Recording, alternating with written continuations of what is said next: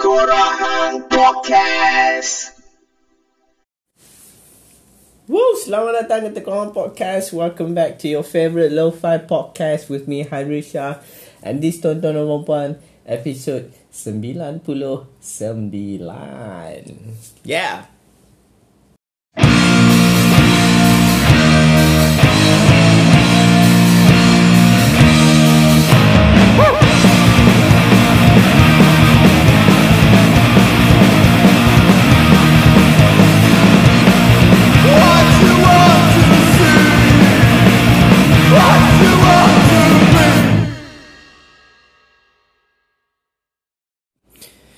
Dan sempena episod 100 di Tengkorak Podcast uh, Tengkorak Podcast berkolaborasi bersama Pang OT Sebuah jenama Pang Rock di KL, Ampang dan juga di Kelantan uh, mereka depa berkolaborasi bersama Tengkorak Podcast untuk merilis satu merchandise terbaru Coach Jacket Tengkorak Podcast. Tinggalkan bullshit dengarkan the real shit. Harga promosi RM152 sehingga 31 Disember.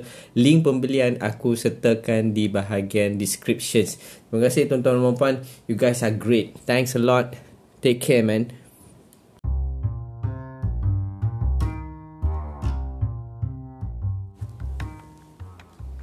Ya, selamat kembali ke Tengkorak Podcast, your favourite lo-fi podcast Tengkorak Hang bersama aku Hadri. Kini episod 99 tuan-tuan dan puan. Aku dah tak sabar untuk mencapai episod 100. But the struggle is real.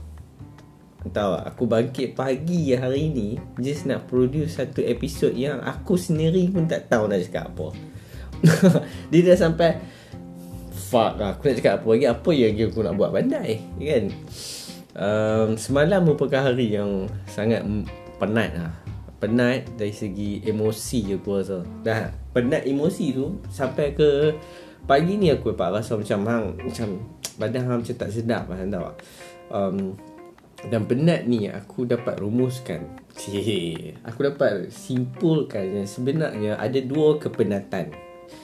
Uh, satu penat ni hang puas Hang faham Hang tak dapat apa mungkin. Barangkali hang tak dapat apa. Ataupun hang akan dapat something Yang pada ketika tu hang dapat Ataupun nanti hang tahu dah confirm benda tu akan sampai. Tapi hang puas dan uh, dan aku percaya penat yang macam tu adalah penat yang hang tahu hang buat tu untuk untuk diri hang. Uh, hang contribute something untuk diri hang. Or lagi bagus dia delivered something to benefit orang lain Hang penat dan hang puas hati. Hang seronok. Sebab ada contribution tau. Ada satu lagi penat ni Yang penat yang fucker ni Hang Penat Hang Dah lah. Dia ada dua penat. Oh macam ni Ni kategori ni. Penat dia adalah Penat hang memang Babi aku tak dapat apa Buat benda ni kan. Tapi hang kena buat. Sebab Hang kena buat. Hang, kena, hang Literally Hang di dalam situasi Yang hang kena buat. Faham tak Bukan bukan hang tak buat tak apa hang Tapi hang kena buat. Itu penat. Penat tak ikhlas orang panggil. Satu lagi penat adalah ya jenis yang sama tapi penat ni dia tak bawa makna apa-apa tak. Hang dipaksa buat contoh hang suka melukis tapi orang paksa hang lukis dan hang kena lukis benda yang hang tak mau hang tak mau pun kan. Lepas tu hang di disuruh-suruh melukis benda yang hang kena ikut. Hang faham tak? Contoh bukan hang bukan pelukis yang orang kata pelukis sebenar yang hang memang cari makan dengan melukis. Orang suruh apa, klien suruh apa hang kena buat kan. Itu lain cerita lah kalau hang buat penat hang buat buat. Dia buat bengang memang hang tak makan nasi lah hari tu kan. Tapi hak ni hang, hang bukan pelukis. Kebetulan hang pandai melukis ya. Ha, tahu hang ataupun hang pandai melukis. Tapi hang kreativiti hang tu di di di injak injak kan. Membuatkan hang rasa macam ni bukan untuk aku kan? Ni bukan untuk aku. Macam tu. Dan hang buat something yang hang tak seronok untuk diri hang. Faham tak? Ha, hang buat something yang hang just kena buat je. Jadi hang penat aku tu lah kan? Tapi bila pagi ni aku bangkit kan semalam aku semalam bila dah penat gila babi tu kereta kenari aku pun tersidai lagi kat MRT tu sebab bateri habis Masa aku balik tu bateri dah habis. Bukan semalam lah Dua hari lepas aku, aku tinggal je kereta tu. Um, aku sebenarnya nak pi panggil orang buah bateri lah Kereta tu. Tapi Itulah banyak alasan lah. Hidup ni Orang yang banyak alasan ni Yang banyak sangat Suka popeng-popeng That's why dia buat podcast. Sebab dia boleh meluahkan perasaan dia. Situ Aku tinggal. Semalam patut aku dah buat. Aku pun tinggal kan. Aku Tak buat Wah aku tak tahu Bila aku nak pergi bateri tu kan. Padahal nak kalau nak buat Nak seribu daya kot. Hang boleh buat agak Hang mesti cari jalan kan. Tapi hang dah lengai macam-macam kan. Uh, Semalam bila penat sangat Aku dah mentally Letih Aku Kita orang kan Petang tu kami pergi beli baju sekolah coach lah Beli sekolah coach kat OU apa semua Makan apa semua Makan aiskrim kan Balik. Jadi aku teringat sebenarnya ada um, orang lah, aku tak tahu macam mana aku baca benda tu. Aku tak ingat lah. aku je internet lah di soalan-soalan interview eh, biar kerja dia tanya salah satu soalan tu macam mana hang handle hang punya difficulties lah. Dia soalan ni macam ni sebenarnya. Dalam dalam hang ada pengalaman tak? Dalam pengalaman tu hang tak achieve hang punya goal kan? Apa hang deal dan macam mana hang belajar kan? Aku kalau dalam mentally state yang okey aku boleh jawab aku Biar aku memang pandai jawab lah. Memang aku goreng habis lah Kan? Tapi dalam keadaan Keadaan sekarang Aku macam Fuck lah. Tak payah tanya aku lah Macam mana aku deal kan? Aku deal dengan pergi makan aiskrim Ilalau Share tiga orang. Uh, Semalam bila aku balik Lepas, lepas kami POU Beli makan apa semua Beli uh, Balik lah Balik aku terus tidur ni Balik tu dalam Aku rasa dalam pukul 10 lah kot no? 9 lebih macam tu lah Aku dah tak tahan lah Aku cakap kat coach Coach Wake me up at 9.30 Eh 10.30 Babi aku tak bangun Pukul 10 setengah Aku dah gerak aku. Lepas tu aku cakap tak apa uh, Aku cakap kat pari-pari pukul 10.45 Bila pari-pari gerak aku dah pukul 11 Aku tidur kat depan bilik eh, Depan TV ni Sebelah aku masuk bilik Aku sambung tidur lagi tau. Sambung tidur Aku jaga uh, Aku buat hal aku sikit. Lepas tu aku sambung tidur. Masa the moment aku sambung tidur no, Kepala otak aku berpusing-pusing Kau nak cakap apa dalam podcast ni. Gila lah bintik Aku cakap-cakap lah. Macam banyak lah benda-benda uh, uh, Orang kata apa Benda-benda serial Benda-benda topik-topik yang uh, apa fiction yang duk bermain-main yang berlari-lari dalam kepala otak aku masa malam tu kan. Jadi, aku tak tahu sebenarnya sampai the moment uh, beberapa 30 minit sebelum aku start podcast ni baru aku teringat something. Aku kan nak cerita apa kali ni tau. Tapi aku cuma nak cerita. Aku teringat ada seorang brother ni nama Abang E. Abang E ni aku jumpa masa aku umur 15 tahun.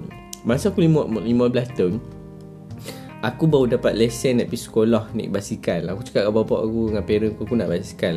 Aku nak pergi sekolah naik basikal. Aku rasa aku dah cerita benda ni. Aku sebenarnya nak Akal aku, aku nak main BMX Sebab kawan-kawan taman aku tak Udi Aman Payan Semua main BMX Flatland nama satu Flatlander. Semua terpengaruh dengan Flatlander Jepun. Lah. Aku pun nak juga lah Hana You want to be part of that group tau part of that gang. Bawa hang macam style tau. Tapi pok aku tak mau beli. Pok aku tak mau beli BMX sebab dia ada reason dia lah.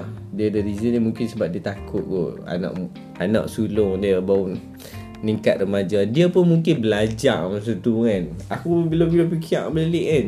Parenthood ni hang bukan mengajar budak tu tau hang belajar deal with the situation sebab progression human tu kan. Daripada baby daripada dia menurut cakap hang daripada dia pegang tangan hang nak pergi mana-mana. Sampailah the moment dia dah rasa besar sikit. Dia ada dia dah boleh fikir sendiri. Dan parent tu sebenarnya dia dia continuously learning tau. Dia tak ada benda yang aku rasa 60 40 lah. 60 tu dia learn 40 tu dia dia dia adapt.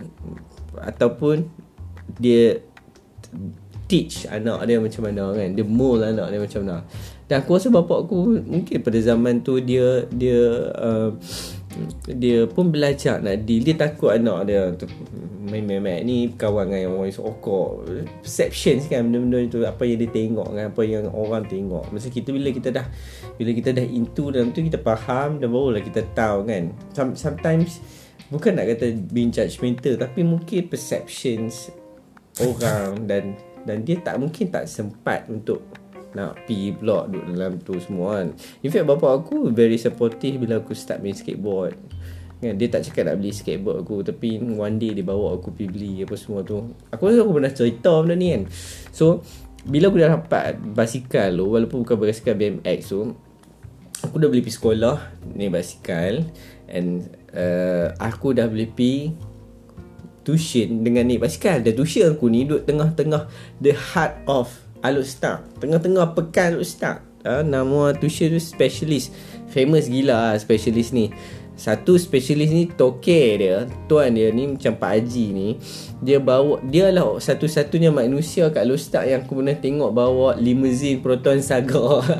Buruk buruk weh serius buruk. Tapi masa tu macam futuristic lah I tengok macam back to the future macam let's go to the future lah kereta dia lah. macam pelik lah Proton Saga panjang macam tu kan. Dia adalah orang dia dah specialist ni macam terkenal lah dengan budak-budak sekolah dulu kan Semua orang nak pergi tuition kat specialist Dan tuition tu Memang berada betul-betul di tengah-tengah jantung Alut Stark tu. Kalau hang pas sepi Alut Stark Hang sepi tengok menara Alut Stark tu Kalau daripada menara Alut Stark tu Hang straight Bila hang nak masuk je pekan Alut Stark Hang kan nampak satu bangunan Nama dia bangunan Peruda.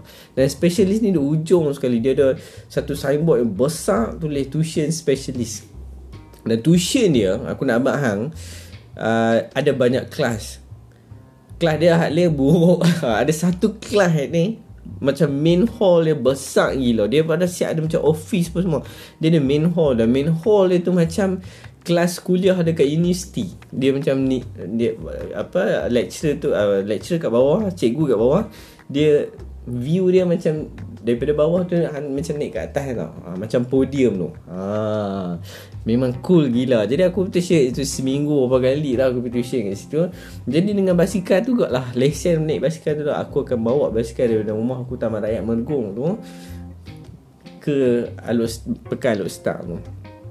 Jarak dia kalau naik basikal kereta tak jauh pun tapi tak jauh lah Aku rasa dalam 5, 10 minit 15 minit kot. Ha, Tapi kalau bawa basikal ni Aku rasa 5 hari kot sampai. Lah Baju Aku tak, tak aku kadang aku fikir ah, macam Oh gila babi kot Macam kita ada tenang Stamina macam tu kan. Stamina tu ham, Budak kan Ham boleh pi tau. Jauh gila lah Bagi aku aku rasa macam jauh. Kalau aku fikir-fikir boleh macam jauh juga kan. Tahu Aku nak cerita sebenarnya Macam mana aku jumpa Abang E ni? Abang E ni Dia dia terkena Masa tu aku baru nak into dengan skateboarding tau. So Abah E ni adalah orang Hang faham tak Biasa hang membesar Hang akan kenal orang-orang yang rasa cool God Good The greatest of all time. Orang macam ni yang Selalunya akan tua sikit dah hang Bukan tua Tua Akan jadi tua banyak tahun dah. Dah rasa macam dia cool gila Hang rasa macam Dia lah Mazhab hidup hang pada ketika tu So Abah E ni aku kenal Aku rasa lah Aku tak boleh ingat macam aku kenal Tapi aku rasa Sebab bila aku join bandar scene bandar ni kan scene bandar dengan Udi apa semua hang akan tahu satu kedai yang pandai potong seluar tau. Hang beli seluar bandar kan labuh kan. Lepas tu hang bilang beli jeans Levi's Levi's lah contoh kan. Hang tahu bahagian kaki hang kat bawah tu dia ada macam urat-urat dia kan Faham tak? Seluar tu kan dah lama dia macam urat Benda tu rare tau Bila hampir potong kedai biasa Dia buang benda tu tau So dia, dia jack baru jadi hang nak cari kedai yang potong boleh cantum. Jahit cantum dia panggil. Ha, cantum belik yang urat bawah dia tu lah. Kerut-kerut ke bawah tu. Jadi hang cari kedai. So bila hang tahu kedai ni orang kan hang punya knowledge makam akan naik satu takah. Ha. Macam tu naik satu level.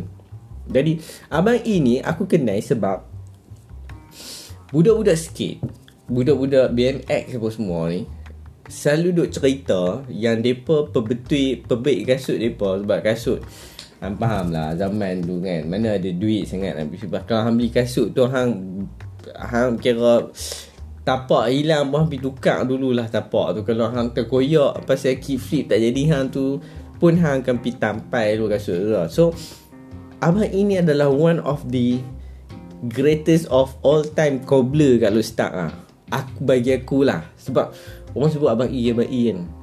Jadi one day aku pun pi tau Abang E tau Sebab budak-budak skate Budak- Budak-budak BMX oh, Sekolah aku duduk abang oh, Ni apa kena pi kat Ni kat tengah pekan Kat City Plaza tu Ada satu Depan apa Bangunan dakwah. Ada satu bangunan dakwah kat Lustak tu nak pi kat situ dia duduk tepi street tu ha, Hampir kat dia. Jadi aku pi dia. So jadi lama-lama Bila aku pi dengan dia Aku jadi baik dengan dia tau. Aku jadi ada build relationship dengan dia. So uh, Abang E ni kira Dia semua benda tahu. Nampak tak? Dan dia ada kawan Seorang kawan ni. Kawan dia ni aku lupa nama dia. Brother-brother ke ah, Macam abang ni juga. Ah, Macam abang E ni. Brother ni Dia balik dari overseas. Nampak tak? Dia balik dari overseas tapi dia dah lama tak kerja Dia tak kerja-kerja Sejak dia balik overseas. Aku rasa betul dah Masa aku jumpa dia tu Dia betul. Jadi bila dia pun cakap lah Aku macam Aku selalu mendengar Aku gelak Macam nak gila Bila dia cek, buat lawak apa semua kan. Dia pun dua ni akan cerita macam-macam lah. Pasal rock band Pasal music Pasal culture Pasal Falsafah hidup ke apa semua. Aku macam Wah aku Walaupun aku tak pi untuk perbaikan kasut Aku akan selalu duduk dengan Abang E Dan aku ingat lagi Abang E Dia bagi aku kasut DC free. DC tu sebenarnya tapak tak ada. Dia abang kat aku Yang Aku tak apalah aku bagi yang kasut ni free. Hang bayar tapak kasut je. Aku rasa tapak kasut dalam RM20 ke tu kot. DC tu rabak dah tau. Tapi sebab DC DC shoes. Ambil juga Jadi bila aku aku baik lah dengan abang abang E ni. And apparently aku rasa lah masa zaman tu bila hang duk pekan macam Alut Start ni Alut Start ni kira besar kot lah sebenarnya. Tapi dia tak tahu macam mana somewhere Dia connected tau. Dan aku Dan mu ambaw aku tahu yang Abang E ni sebenarnya adalah Dia kahwin dengan jiran tok aku Dekat Tong Kayat Dia kahwin dengan orang tu. Tau. Dia kahwin dengan kakak tu Tahu. Dan aku rasa kakak tu sebenarnya orang yang sama. Aku tak tahu. Pagi ni jadi aku jadi confused. Sebab in between aku kenal Abang A, aku kenal juga seorang kakak ni yang kerja dekat Speedy Video. For those yang tak tahu Speedy Video ni. Speedy Video ni adalah kedai rekod yang paling famous lah kat Malaysia satu ketika dulu. Dan dia jual barang-barang ori lah. dia jual kaset kit rock. dia jual CD, VCD, macam-macam lah. No, aku tak, tak tahu kenapa dia dah mati ya Speedy Video ni. Speedy Video ni best lah. Macam dia adalah bila hang beli CD dekat Speedy Video adalah hang macam fuck man you are T20. Kan? Ha, macam tu lah. Sebab dia mahal lah kan? Jadi hang beli dia tu Hang kena simpan duit Daripada se, se, Simpan duit sekolah Daripada dia satu Dah sampai lah angkat SPM Baru orang beli-beli keset satu kat situ. Lah Jadi macam tu lah agak tak ada lah mahal kalau fikir Kaset RM19 CD dalam RM29 3 pound gitu lah Tapi bagi yang tak tahu bagi aku Satu mahal. Lah Mana nak cari Mana nak cakap duit kan? Kan? So aku Apparently Aku memang ada lepak Dengan satu speedy video ni. Ada seorang kakak. Kakak ni segak lah Putih Comel je. Dia bukan comel Dia segak Dia lawa. Dia Dia tak tinggi sangat dia tak rendah sangat tahu kakak ni dia kerja kat speedy video putih muka kakak tu aku ingat lagi. Dan dia baik gila dengan aku. Sebab masa tu aku masa aku pi kaset speedy uh, pi speedy video kat Pacific hypermarket tu aku tanya kakak tu. Masa tu aku tengah cari uh, antara dua lah. Kaset Kid Rock sebab masa tu aku baru tengok Woodstock Bowie The Bar punya album tu ataupun aku tengah cari She's All That. Ha, antara dua tu lah tapi aku tak beli kaset Kid Rock tu Aku beli She's All That Sebab aku tanya akak tu Akak kata, kata ah, minggu Dua minggu lagi sampai. So memang betul sampai Dan aku beli kaset uh, si VCD tu. Dan apparently Macam mana relationship aku build dengan Abang E Sama juga aku build dengan kakak ni. Dan aku tak tahu sama ada kakak ni ke bini Abang E ke macam mana. Aku dah get confused tau And abang yang aku cakap tadi Yang balik overseas tak kerja-kerja tu Memang le- kerja dia lepak dengan Abang E Je dekat tengah pekan lu start Tanpa berbuat apa-apa. Sambil dia melihat Abang E glue kan kasut orang Polish kasut orang kan. Dia tu pula apparently duduk sebelah Betul-betul sebelah rumah tok aku kat jalan Stanah Tahu? And aku aku kenal dia pun ni tahu sebab apa? Sebab Abang ini Sebab aku baik sangat dengan dia. Satu hari bapak aku pergi Pi lah. Jumpa dia. Tahu? Aku tak tahu lah. Bila aku fikir-fikir balik Adakah bapak aku nak tengok Sama bapak dengan siapa aku kawan? Ataupun memang bapak aku memang Nak support Bisnes tu lah. Sebab dia nak berbetul kasut ke Macam mana Ada jumpa bapak aku ni. Sebab abang ini ramah tau. Dia baik. Dan dia bukan-bukan dengan budak aja. Dia baik Dengan orang yang lebih tua dari dia pun dia baik kan. So dia baik dengan bapak aku dia panggil abang abang Iman kot.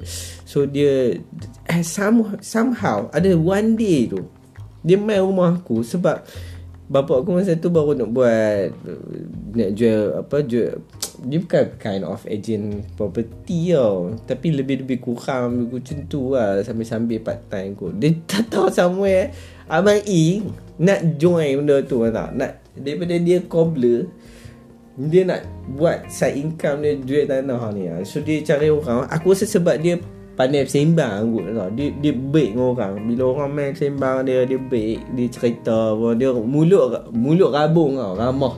Jadi dia jadi dia ingat dia boleh kot jual tanah sekali tu. Aku tak tahu lah apa sebab aku tak tanya abang E tu kan. And then and aku happy lah kawan dengan abang E ni. Uh, dengan abang tu sekali Cuma abang tu bila masa aku first jumpa dia dekat uh, Dekat rumah tu aku tu Aku jadi awkward tau. Aku tak tegur ni. Uh, Aku tak tahu nak macam mana aku nak respon dekat dia. Yang budak Aku rasa budak memang ada perangai tu. Macam macam walaupun aku 15 16 Masa tu aku jadi macam eh, Han tak tahu nak respon. Sebab Han selalu jumpa dekat kedai bayi. Tiba-tiba Han jumpa kat luar Han tak reti nak respon. Sama ada budak memang awkward. Ataupun aku tu pun memang zaman tu memang pelik sikit perangai kan. Jadi nak jadi cerita one day aku dapat find out yang bapak aku bagi tahu yang abang E dah tak ada. Dia, dia dah dia pass away lah. Sedih juga lah aku ingat dengan cerita tu. Tapi aku tak ingat bila masa aku dengar yang abang E tu dah tak ada. Dia sakit apa lah. Sakit jantung kot silap aku. Abang E ni orang dia kalau orang tengok aku boleh bayang lagi muka dia macam mana. Dia besar tau. Dia bukan gemuk, dia besar. Dia besar dan tinggi Dia putih Rambut dia 421 Kamu faham tak? 421 tu 421 ni Potongan rambut sekolah dulu lah. Pendek macam duduk menjara Empat atas Dua tepi Kiri kanan Satu kat belakang. Macam tu lah. Pendek lah Pakai mesin tu. Ha, Dia 421 mesin tu lah. Dia pakai spek Yang kantor tebal gila. Mata dia jadi nampak macam Kuyu lah. Di sebalik spek tu. Hidung tinggi Ada jamang-jamang sikit Kulit putih. Dia suka pakai baju t-shirt dengan jeans Dan dia uh, Dia orang yang Kalau hang tengok macam Geek wadah lah. ha, Dia macam geek wadah Tapi dia ramah ha. Dia best lah. Dan abang ha, yang balik dari overseas tu pun Aku ingat muka dia macam mana Kalau hang tengok macam Fuck Hang balik overseas Macam tu lah Kakak yang sebut tadi tu Kakak speedy video tu putih. Muka dia putih And uh, Cantik lah Orang dia cantik. Aku tak tahu dah jadi apa, apa. Except for Abang E lah. Rest in peace Abang E. Kalau kita jumpa satu orang nanti Di, di syurga Harap Abang E ingat lah Saya. Dia Aku memang Baik lah dengan ni kan. Dan Masa bila Aku dah uh, Dengan apa uh, bila bayi tu tak ada. Bila benda-benda macam ni jadi kan. Bukan benda-benda macam ni macam bila hang membesar hang kenal orang apa semua kan. Hang selalu ingat apa orang tu dah buat dengan hang kan sepanjang hidup dia kan. Aku tak tahu apa bayi buat. Aku selain pada dia perbeti kasut aku lah. Perbeti berpasang lah. Hal lain tu aku banyak sembang lah. Aku singgah Aku akan pulun balik sekolah. Awal. Eh bukanlah pulun sekolah awal Awal. Maksudnya aku balik awal Pulun bersiap awal Aku pi tuition aku. Dan semata-mata sebelum pi tuition tu Aku nak lepak lu dengan Abang E. Sampailah the moment kelas nak start baru aku kayuh pula. Daripada tempat Abang E tu Nak pi specialist tu tak dah tak jauh dah. Kalau pun biasa pi Aluk Start kat City Plaza. Ha, depan ha dia betul-betul dekat branch M Bank. Aku tak tahu dah M Bank tu ada lagi ke tak. Tapi dia betul-betul berhadapan dengan pusat dakwah tu Berdepan tu kan ada macam roundabout ha, Kayuh Macam mana aku kayuh pergi specialist pun aku tak tahu. Specialist tu Bangunan Peruda Lepas tu ada Pacific Hypermarket. So Pacific Hypermarket tu kakak tu. Kakak ni aku selalu jumpa petang-petang lah. Habis aku tuition Aku akan pergi. Dan in between sebelum aku pergi Kat kakak speedy video ni Masa tu mak aku mengandungkan uh, Hadaf adikku yang bongsu uh, Mak aku selalu pesan So beli buah kat dia Dekat uh, Pacific Hypermarket tu Bawah tu ada um, Setiap hari Rabu tak silap aku Ada uh, pasar malam. So buah murah semua Semua aku selalu beli So beli. So every time aku beli buah mak kat, kat mama Every time tu lah mama bengar aku Sebab aku silap beli buah. Aku tak, aku tak tahu Buah tu macam mana. Dan setiap tu lah Aku selalu lah macam Argue mak aku lah Kenapa buah ni salah apa? Mak aku tak ada Mama dah pesan dah beli buah ni kan Aku tak nampak beza antara buah tu apa kan? Kalau dia buah Dah tak ada buah tu aku. Mak aku tu macam Aku mungkin tak cari lah. Memang betul lah mama cakap. Aku tak cari tengok. Aku macam tak ada Aku tak tak beli. Macam tu. Kalau Kalau aku partner sikit Aku beli buah lain Which is mak aku tak mau buah tu kan So tu aku ingat lah Perjalanan Perjalanan tu. Masa tu aku form 3 Aku rasa form 3 lah. Sebab masa aku form 4 Sorry sebab masa aku form 4, form 5 Aku dah tak tuition kat situ. Masa aku form 3 tu Macam Aku tak tahu macam Apa yang aku Apa yang Abang Ibu buat sebenarnya aku. Macam kalau kita relate balik Dengan contoh aku pagi tadi Yang aku Bengang tak tentu hala Kan? Eh, Geram Apa apa mentally Ham macam tak betul. Dan kalau Ham buat something tu Ham puas hati. Dan Kadang-kadang tu untuk hang Tapi untuk orang lain. Dan aku rasa mungkin Abang E ada bahagian tu lah Abang E ada bahagian tu. Mungkin dia jadi Orang yang cool untuk aku. So aku ingat lah. Walaupun dia tu Kalau Tak tahu dia biasa-biasa. Cobbler je kot. Bukanlah kita nak Kita nak rendahkan uh, Pekerjaan tu Tak. Kalau hang tak ada cobbler Siapa nak betulkan soal Hang? Dah lah pemalas piang kan? Hang dah lah pemalas piang Hang malas semua benda nak suruh orang buat kan? Jadi Hang dah ada cobbler lah hidup ni. Ha, kan? Tapi dia tu Aku pandang tinggi lah. Sebab mungkin apa yang dia pernah cerita kat aku dulu lah. Dan dia dia tak anggap aku budak. Dia anggap aku kawan dia dan itu aku rasa benda yang paling penting sekali yang mungkin dia tak buat apa-apa sangat kat untuk aku. Dia tak pernah dia tak pernah suruh aku belajar raja jin ke apa, jangan uh, apa, jangan isak dada aku. Tak ada, dia tak pernah buat apa. Tapi mungkin sebab dia adalah orang yang cool untuk aku. Dia dia anggap aku sebagai kawan. Dan aku ingat dia sampai ke umur aku sekarang lah. So rest in peace Abang E Kalau kita diperjumpakan satu hari nanti Harap Abang E ingat saya lah Seperti mana saya ingat Abang E Terima kasih kerana mendengarkan episod 99 Ada satu lagi episod tuan-tuan dan puan Doakan kejayaan episod sampai 100 Tengok orang podcast. Love your friends Love your family. Die laughing. Tinggalkan bullshit Dengarkan the real shit Tengok orang podcast For life